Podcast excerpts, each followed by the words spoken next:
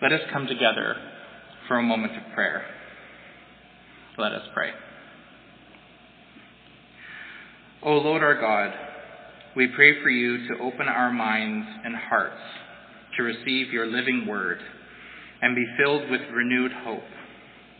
Breathe your Holy Spirit upon us, O Lord, as we listen to your word. This we pray in your holy name. Amen. Let us come now to listen to the word of God. Our first scripture reading is from the New Testament, Acts chapter 4, verses 32 to 35. Now the whole group of those who believed were of one heart and soul, and no one claimed the private ownership of any possessions, but everything they owned was held in common. With great power the apostles gave their testimony to the resurrection of the Lord Jesus, and great grace was upon them all. There was not a needy person among them for as many as owned lands or houses sold them and bought the proceeds of what they were sold. They laid it at the apostles' feet, and it was distributed to each as any had need.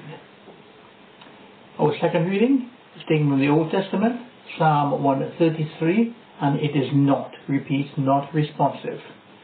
How very good and pleasant it is when kindred live together in unity.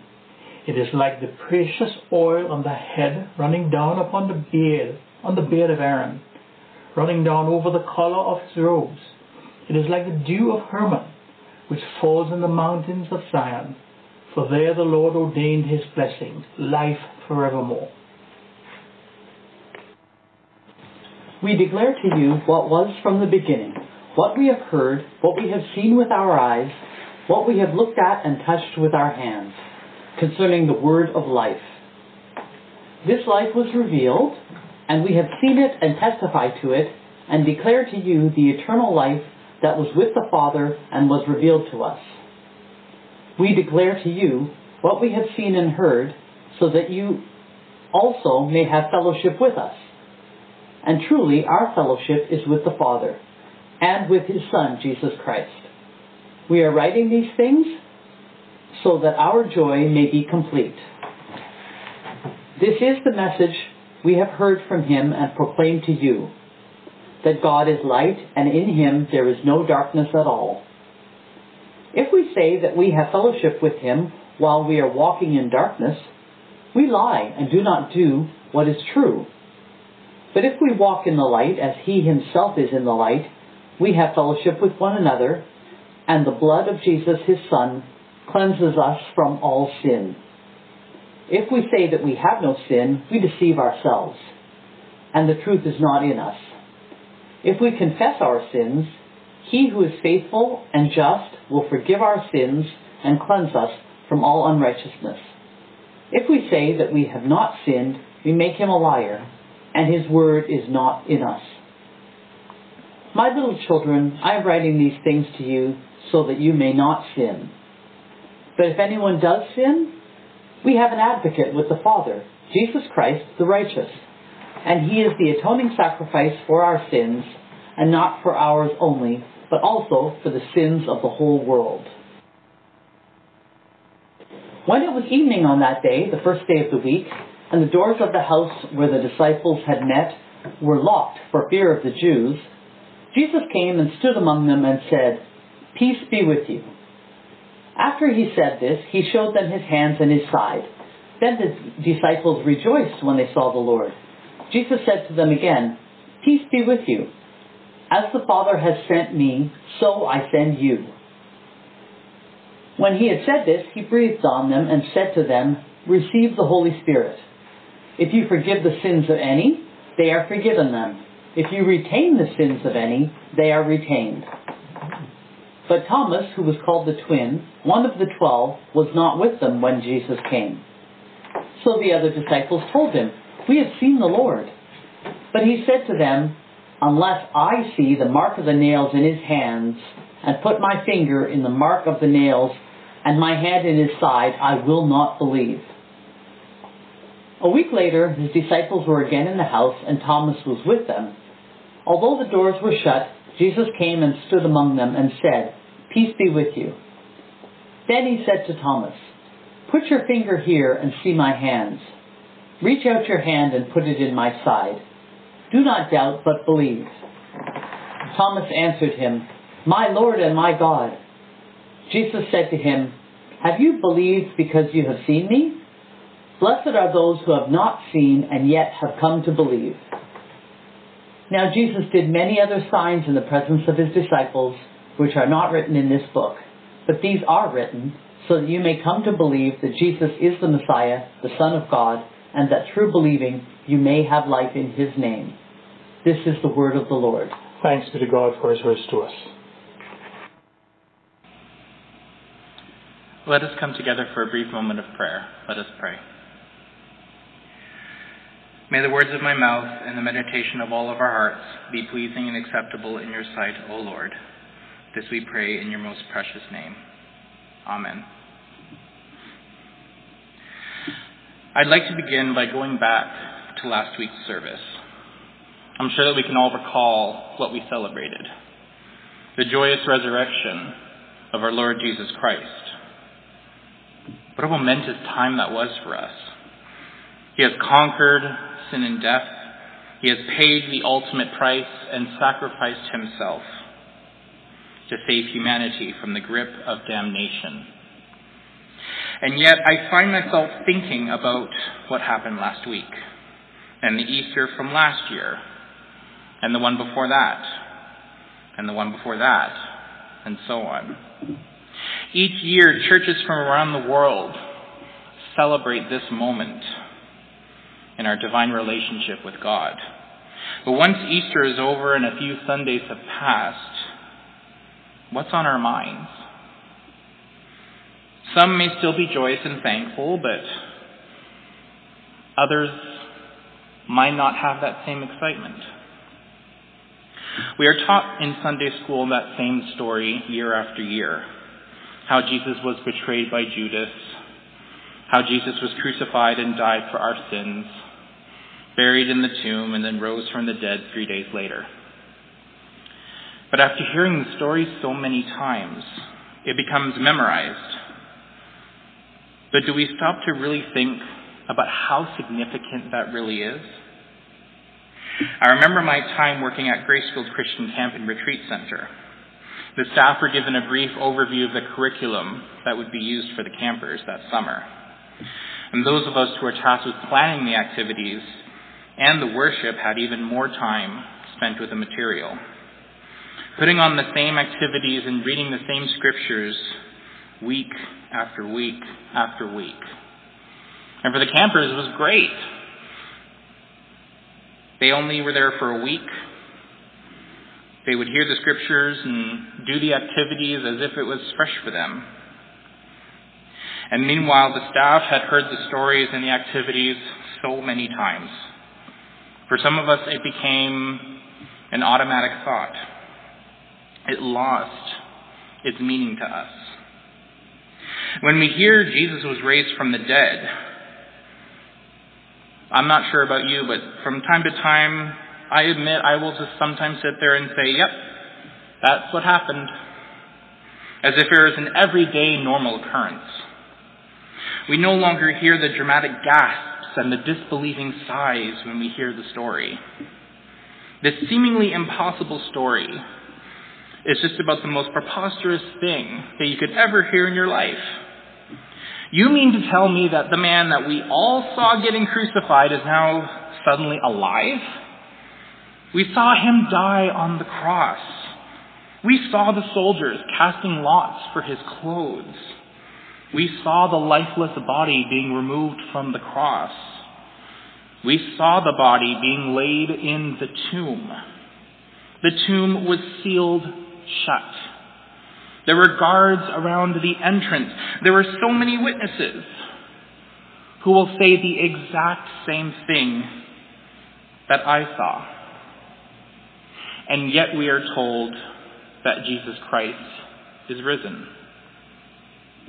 When we look at John's Gospel, we see that the disciples were in hiding.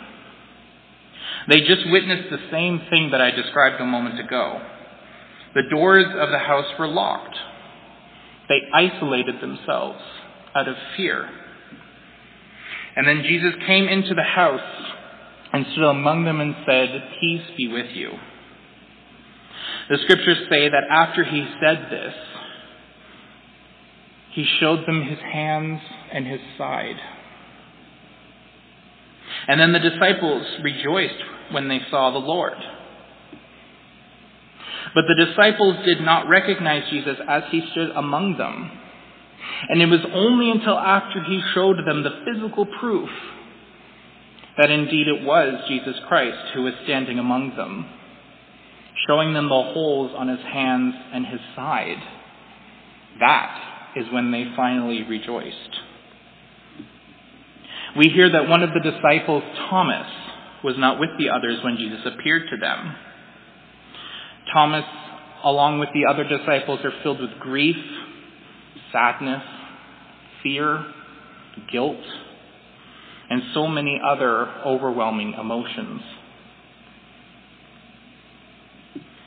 He does not know that Jesus has been risen from the dead. The disciples try to tell him, but he doesn't believe them. It's either a really bad practical joke or the fear and grief had caused the disciples to go mad. Thomas says to them, Unless I see the mark of the nails in his hands, and put my finger in the mark of the nails, and my hand in his side, I will not believe. One week passes, and again, Jesus appears to the disciples, this time including Thomas.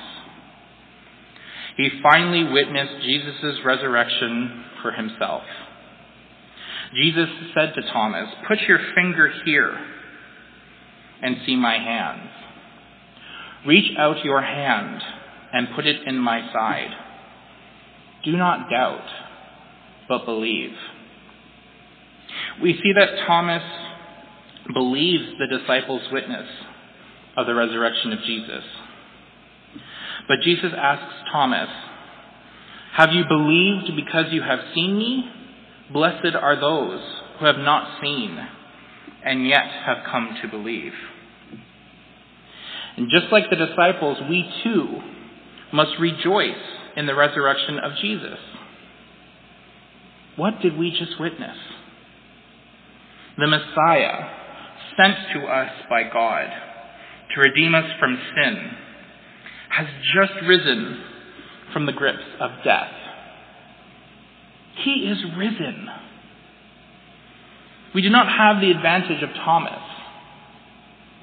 We do not have the holes to feel in the hands of Christ. Blessed are those who have not seen and yet have come to believe. We must never lose our joy and celebration of this moment.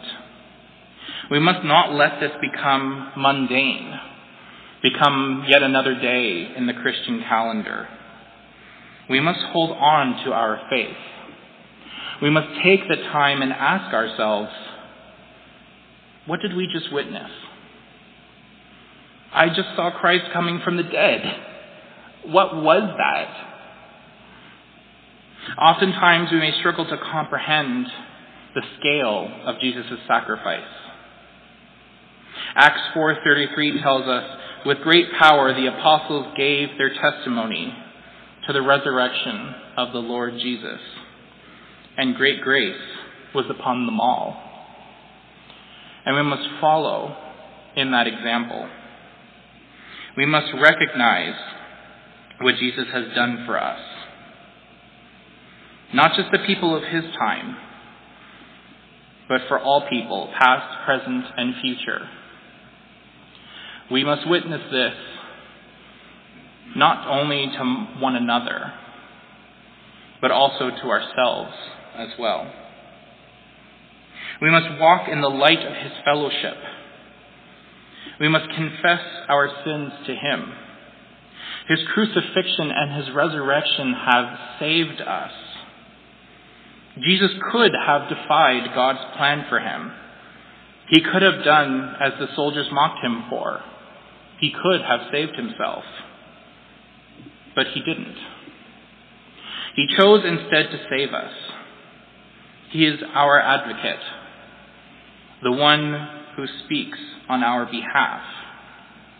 He is the atoning sacrifice for our sins and for the sins of the whole world. Truly, it is a joyous and momentous occasion, for Jesus has done it. He committed the final act of salvation. He has brought into the light what we hide in darkness. The sins that grasp onto us have been removed and forgiven. We must turn to Christ at this moment. For it is only through Him that we are forgiven. Jesus gave up His human life for us. His innocence was freely given to us. What we have heard, what we have seen with our eyes, what we have looked at and touched with our hands concerning the world, the word of life, this life was revealed, and we have seen it and testified to it. And we declare to you the eternal life that was with the Father and was revealed to us. We declare to you what we have seen and heard, so that you may also have fellowship with us. And truly our fellowship is with the Father and with his Son, Jesus Christ. This is what the disciples had. This is what we have.